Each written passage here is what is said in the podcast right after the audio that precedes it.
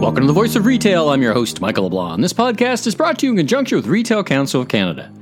The emergence of COVID 19 has had far reaching and wide ranging impacts on the Canadian economy.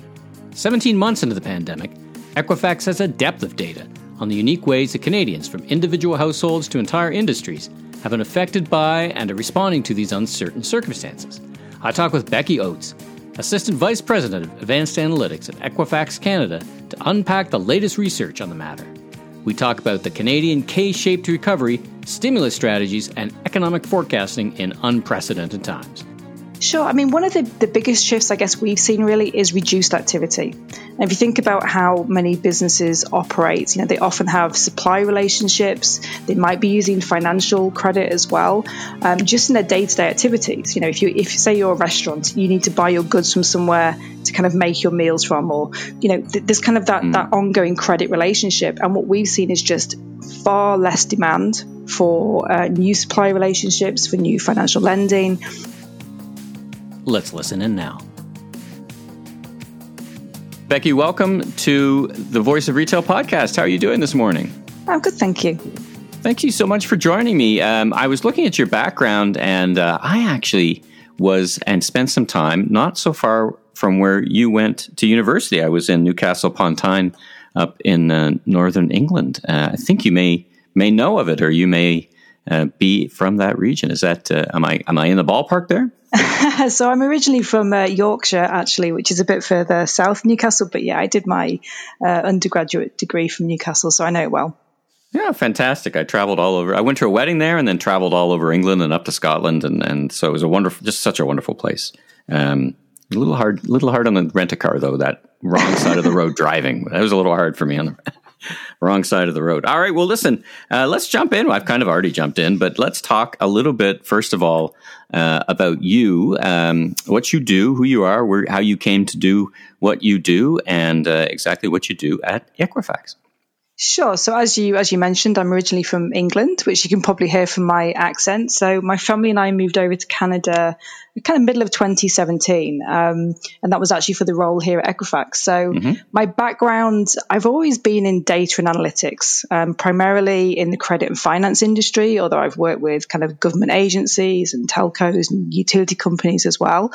Um, I guess background wise, as a child, I always loved numbers and hmm. puzzles. Mm. So I've always been a bit of a maths geek. Um, that's the best way of describing mm. it. So uh, my role within Equifax is that I head up our analytics and data science team. That, that that's kind of sounds like quite a fancy title, but what it really mm. means is we take data and we turn that into insights and solutions to help both consumers and businesses um, kind of with their decisioning. And that's that's really what we do day to day.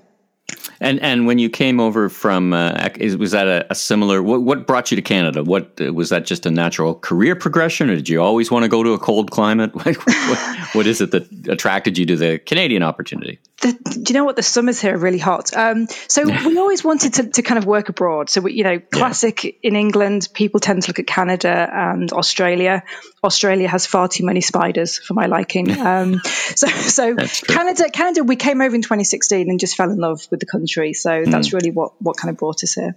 Uh, well, let's talk about Equifax. I mean, uh, certainly a familiar name uh, to the listeners, to the retailers listening. But you know, like many things, you may know the name but not know the full scope and scale and everything. So unpack for a few minutes uh, all about Equifax and and what it does and the global footprint and all those great things. Sure. So here in Canada, I guess people will know us as being one of the two credit bureaus. Um, so that's kind of what most people uh, think of when they think of Equifax. They think of credit scores in particular, but actually our reach is kind of far greater than that. So we are a global data analytics and technology company. Um, and we really play an essential role in the global economy by helping financial institutions, companies, employers, government agencies to make kind of those critical decisions with, with greater confidence. So we're headquartered in Atlanta in the US, um, but globally we have kind of 11,000 employees. We're mm-hmm. in 24 countries. You know, it's quite a big mm-hmm. organization. Yeah, I had no idea. So this is why I love answering that question because I think of Equifax. I knew of it in one dimension, but I had no idea it was so big and so global and and and all that uh, and all that stuff. I did know it was in based in in uh, Atlanta because I know your uh, chief security officer. He came from Home Depot. Jamil uh, came from Home Depot, oh, so it's a bit of a, a, bit of a connection there. Uh, he spoke at a, uh, a, loss prevention conference up here uh, in Toronto a couple of years ago. All right, so you've just put this uh, study out, and uh, there's a lot to unpack here. So let's let's get started. I mean, first of all, I mean you you described the K economy. I'm familiar with what the K recovery, K shaped recovery looks like, but maybe not all listeners are. So why don't you talk about what a K recovery uh, from an economics perspective looks at, and then we'll start peeling back the onion, so to speak, and, and get into the to the survey. Sure. So, put really simply, um, a K shaped recovery is something that can occur after a recession or some large event in an economy. And it basically just means that there are parts of it which recover quicker or slower than others. So, in some areas, you may find they could recover very quickly and see growth very quickly, um, and things kind of get back to normal or even, even you know, a faster growth than before. Mm. And for others, it can take a lot longer. Perhaps you see some decline initially or it's flat for a while before that recovery really starts starts to come through. And that's where the name comes from. If you think about the shape of the letter K, it's kind of that splitting of recovery. And, and that's kind of what it means. Oh, interesting. Um, I've also talked about it in the context of uh, almost a bifurcation in who recovers, because yeah. the the um, uh, perhaps a unique element of the COVID crisis is it's it's really divided. You know, for household income levels, uh, 70,000 and above to pick a kind of generally random and not specifically random number, they're doing better because they're not in the service sector. And the service sector is really, really being punished. I mean, in, in retail, some retailers are doing fantastic, others not so much. But in the service sector, like restaurants and hotels, it's uniformly not great, right? I mean, that that's also the characteristic you think of. I, I, when I think of the K recovery, do you, do you concur or do you think of it that way as well?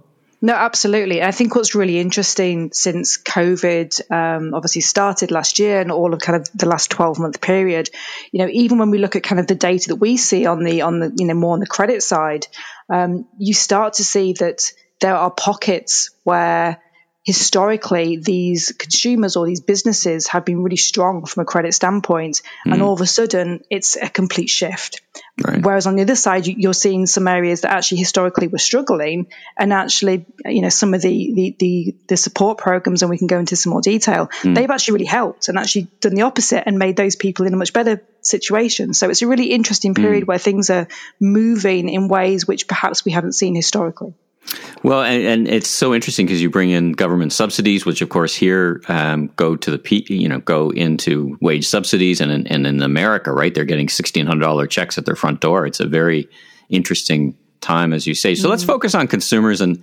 and and because you do talk about both consumers and businesses. Let's start talking about consumers. I mean, it it What's interesting to me as I've been watching things like the savings rate, which is a bit enforced, right? I can't travel, so my savings rate goes up. It looks to me like Canadians are kind of divided, but mostly writing down household debt, maybe writing down credit card debt, so leaving some open to buy, which is probably good news for retailers. Is that what you're seeing in behind the the mass of analytics? Yeah, absolutely. So, I mean, this really started uh, last year back in April time, that first big wave of lockdowns. That's when we really saw the biggest drop in spend on credit cards. We did see a drop in payments as well at that, at that point. Um, but obviously, with all of those lockdowns, people weren't going out to restaurants. They weren't going out and kind of buying the things they did traditionally. They weren't going out and buying new cars. There was a period where uh, demand for credit was, was really low. And if you combine that again with some of the uh, support mechanisms that came in quite quickly. So some of the lenders were offering payment deferrals on things like the mortgages. Mm-hmm, mm-hmm. You had some of the, you know, some of the um, government supports like CERB and things like that that came into play.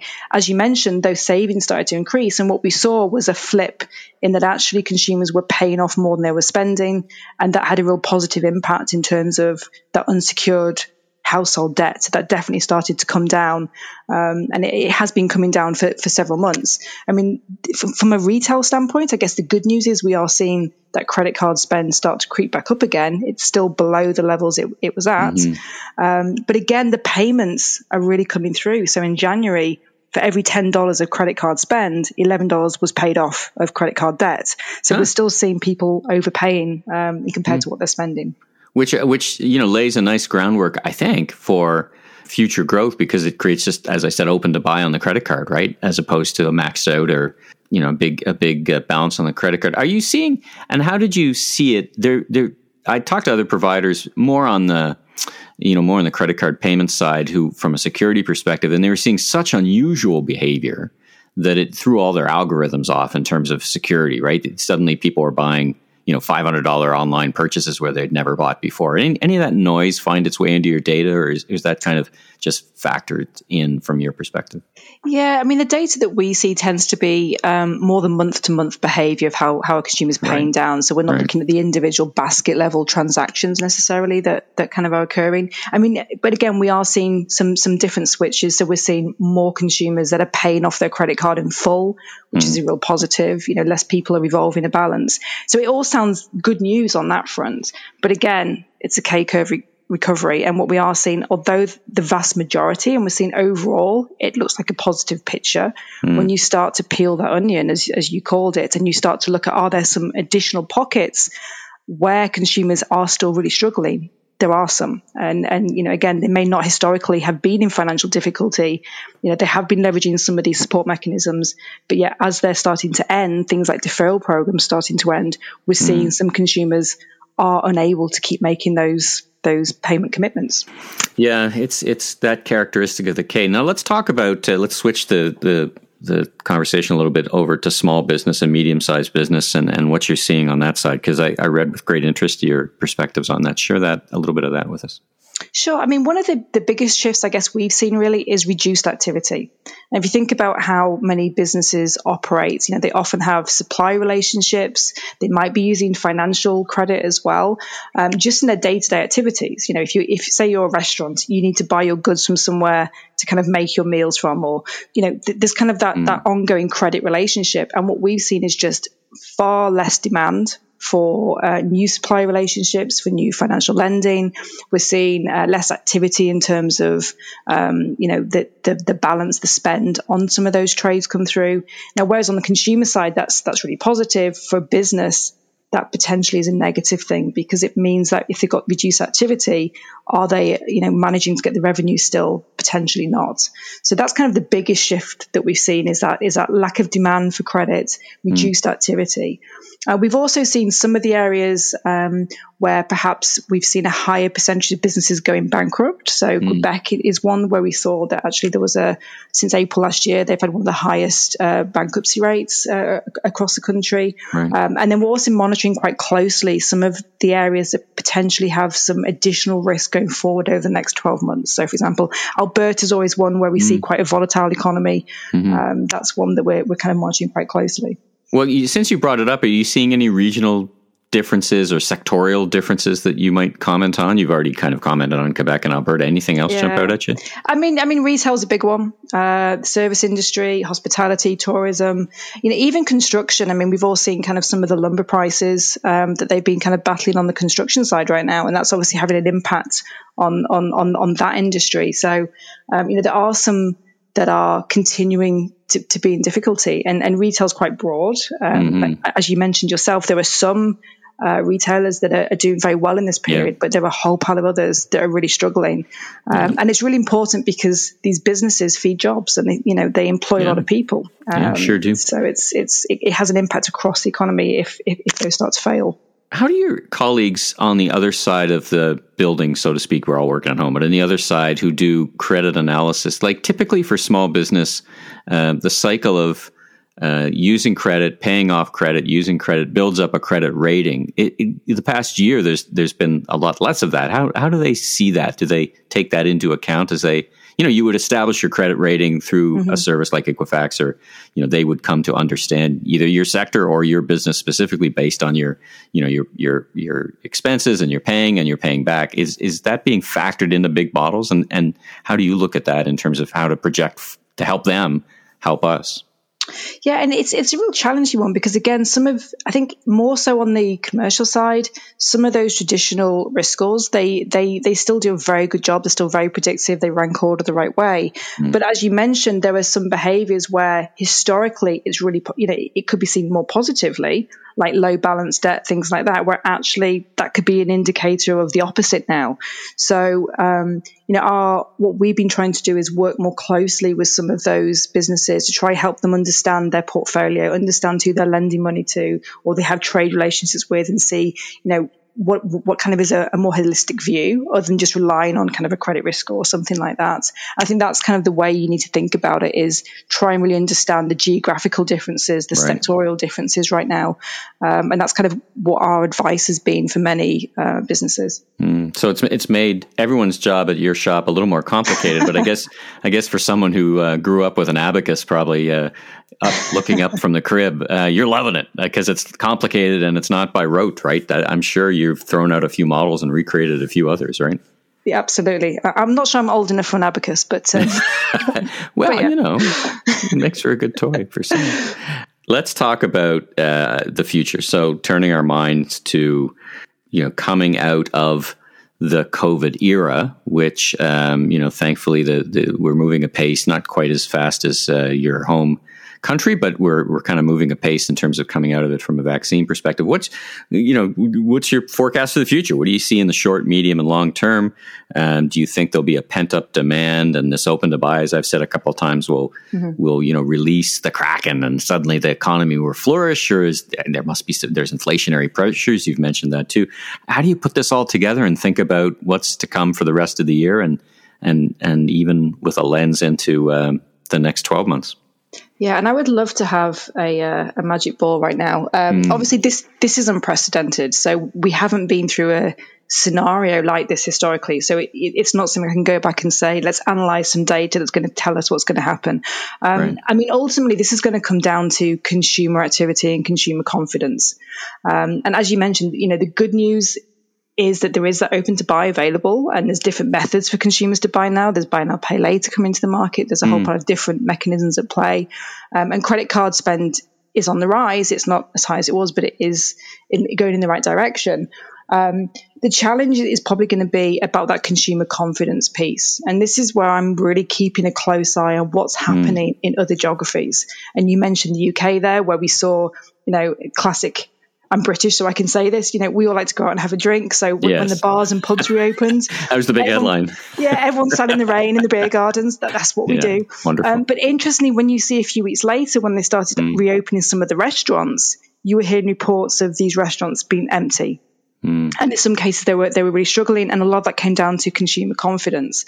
Um, I was chatting to a, a colleague in Australia who said that their challenge right now is more the inner city business districts where mm. workers, the commuting population, aren't going back to the office yet, and right. they're still working from home, and and that's completely changing some of the you know economics in terms of you know all the support mechanisms again in those service areas mm. for that population so i think i think it's really about about consumer confidence i think the short term there's still going to be those industries that are really going to struggle um, because i don't mm. think the return's going to be as quick i hope yeah. it is but i don't think it yeah. will be as, as quick for some um, i think longer term when you look at you know consumers have been amassing more savings they have reduced their household debt there is that potential for them to pick that spending up i think mm the longer term outlook is a bit more positive, but I, I think there may still be some some challenges ahead. Well, it's interesting we talk about England and Australia. One thing they have in common is they they went to a voucher like system where they gave uh, citizens twenty five dollars or whatever to to go and enjoy a, a pint or go and enjoy a, a, meal. Do you do you think that's a good stimulus approach? And in Canada, it's very different, right? In Canada, the approach is more uh, wage support for the businesses, and I think the theory there is you, if you give twenty five dollars to people who don't need it, you're not really you know, it's not really give it to the restaurants and let them survive. Do you have any an opinion? I'm more in the opinion than an analyst analyst here, but from an economic perspective, do you see pros and cons? Or if you were, let me ask the question differently: if you were sitting in in Ottawa and thinking about a stimulus package to make sure that we come out of this strong, would you go one way or the other? Any thoughts on that? You know, I, I, can only give my, my, my consumer personal view, which mm. is, you know, if someone offered me that, would I, would that make me go to the restaurant? Um, answer is probably not. It, you know, if, mm. if, if, I'm not feeling confident enough, right. um, you still need that do. confidence. You, you still need that confidence back. Right. I mean, I do think anything we can do to help these businesses right now is is what we need to do. So, you know, if you know, I think there, there needs to be some programs. We just need to make sure it's at the right time for the market, mm. for the consumers that you know underline it. But again, that's just my personal view. Um, yeah, yeah you know, personally, I, I, also can't wait to get back to restaurants and eat out again. right, so. right. It's kind of it's kind of the Goldilocks moment, right? Give give out some stimulus when people are ready to be stimulated, I guess, in, in from a confidence perspective. Like too early is is won't be effective, and too late will be too late. I guess. Um, yeah, again, I mean, one thing one one thing mm. we did do actually locally, um, and this was just in the local community I lived I live in. We mm. actually came together. Um, and uh, there's a program whereby restaurants you can basically donate money the restaurants mm. will pull together a package and give food to people who need it um, mm. so that was one way that we were trying to help mm. support so there's little things like that in the community that i think are really yeah. helping but again i think there is a bigger program that needs to potentially be put in place but it, what that is, hmm. I, i'm unfortunately not the expert on that yeah yeah last economic question pulling back to what you are expert on economic analysis do you do you are you worried about inflationary pressures uh, on both? We've kind of talked around about it, but I'm seeing mm-hmm. more. I'm talking to a lot of retailers this week who are seeing inflationary pressures on things, everything from pallets to containers, and it's going to find its way into prices on certain commodities. We've already seen it on, you know, lumber, for example, which is just yeah. bananas expensive. Do you think that can be a bit of a governor on the recovery, or are you thinking about that today? And, and I know it's a complex model to even think about, but uh, give me your thoughts on that. it is. I mean, it, it, obviously is a concern. I know there's some reports uh, coming out in which the inflationary uh, rise we've seen might be temporary. Um, some people think it might go a bit longer. I mean, for me, the bit I'm concerned about, if I was to point at something, would be interest rates. Mm. Um, you know, right. we've seen a lot of consumers, yes, household debt's down, um, but you've got people taking on very large mortgages, which is which is great. Um, but at the same time, there has to be that balance between if interest rates change over the next year or two, have people put themselves in a position they can still afford to make those repayments. Right. Um, one thing we've seen the last quarter is things like HELOCs, so home equity lines of credit, um, they're on the increase in terms of new HELOCs. The balances are, are the highest we've seen. So, mm. you know, where you kind of have some elements in the credit and the finance world where it's variable rates, uh, payment commitments, that's just something to be really mindful of, um, particularly for consumers, but also businesses. If interest rates go up, what does that mean? Yeah. Are, are you still able to make those repayments? And that's the one where, you know, we saw in 2019 people got caught out on that when interest rates increased. So, Right, right. Uh, well, listen, lots of great information this study, and I'm sure you've got lots more. Where can uh, listeners go to, to find out more about the work you do and, and stuff you publish and, and learn more about uh, the work that Equifax is doing to try and help us all figure this out? Yeah, so we, we do have a wealth of information on our website, equifax.ca. Uh, we also have regular webinars, uh, blogs, press releases, so just keep an eye out for those, and, and there's always some good information in there.